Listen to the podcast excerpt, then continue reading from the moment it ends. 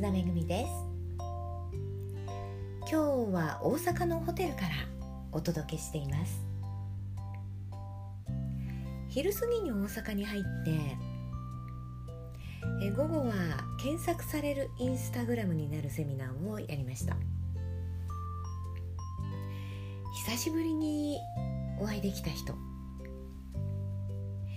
SNS では交流があったけどリアルでお会いするのは初めての人。また初対面でこの音声ブログをね聞いていますって言ってくださった方もいます。セミナーを3時間やるのは、まあ、体力的にもハードですしまあ、お笑いの本場のね大阪で、まあ、笑いを取るのも大変で。とはいえねあの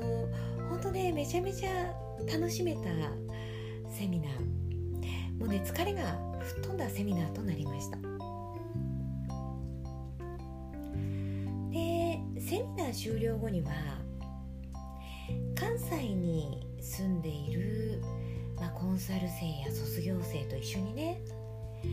ご飯を食べに行ったんですよ。それがね楽しくって。本当に大阪に来てよかった。このねあの機会を作ってくれた上平さんには感謝してます。でね夕飯を食べながらいろんな話をしたんですけれども私が、まあ、ブログに書いたり音声ブログでお話をする内容でねこんなコンサルに引っかかって、まあ、こんなことになってる人がいますみたいなことをねあの書いたり話したりするじゃないですか。で名前を出していないので、まあ、読んでる人とか見ている聞いてくれてる人は誰のことかわからないわけですよね。それが今日夕飯の時に「あまるな人ですか?」あ「そうです私がまるな人です」みたいなね感じになってそれを、まあ、クスクス笑いながら見てましたたまたま今日は、えー、大阪に住んでいて変なやり方をするねコンサルの指導で、まあ、おかしなことになっていた2人がいて、まあ、サイトをね一から作り直しのような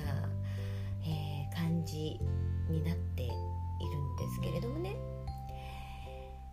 まあ、その2人は私から見て本当にね高い授業料にはなりましたけれどもその経験はねあの決して無駄にはなっていないなって感じてるんですよ。今から頑張ってその分挽回してもらいたいと思いますしこれからもね、えー、陰で応援するし必要であればサポートもします、私の場合基本がマンツーマンのコンサルなのでコンサル生同士お互いにね知らないんですよ。東京では年に12回その、まあ、コンサル生同士がね会える機会っていうのを作っているんですけれども大阪はねなかなか機会を作れなくて。で今日そのね関西のコンサル生同士が顔と名前がね一致してつながってまあ、仲良くお話をしている姿を見てまあ、別にね増田めぐみのコミュニティを作るつもりはないんですけれどもなんだろう、まあ、そういう増田めぐみを通じて知り合えた仲間がいる。にこやかにねそのコンサル生同士が話をできるっ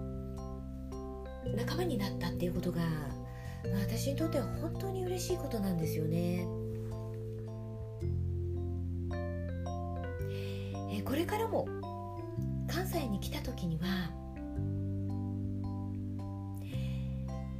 まあ、クライアントと一緒に過ごす時間を作っていきますので、まあ、呼び出されたら怖がらずにぜひあの参加してもらいたいと思います。えー、というわけで今日は大阪のホテルからお伝えしました最後まで聞いていただきましてありがとうございました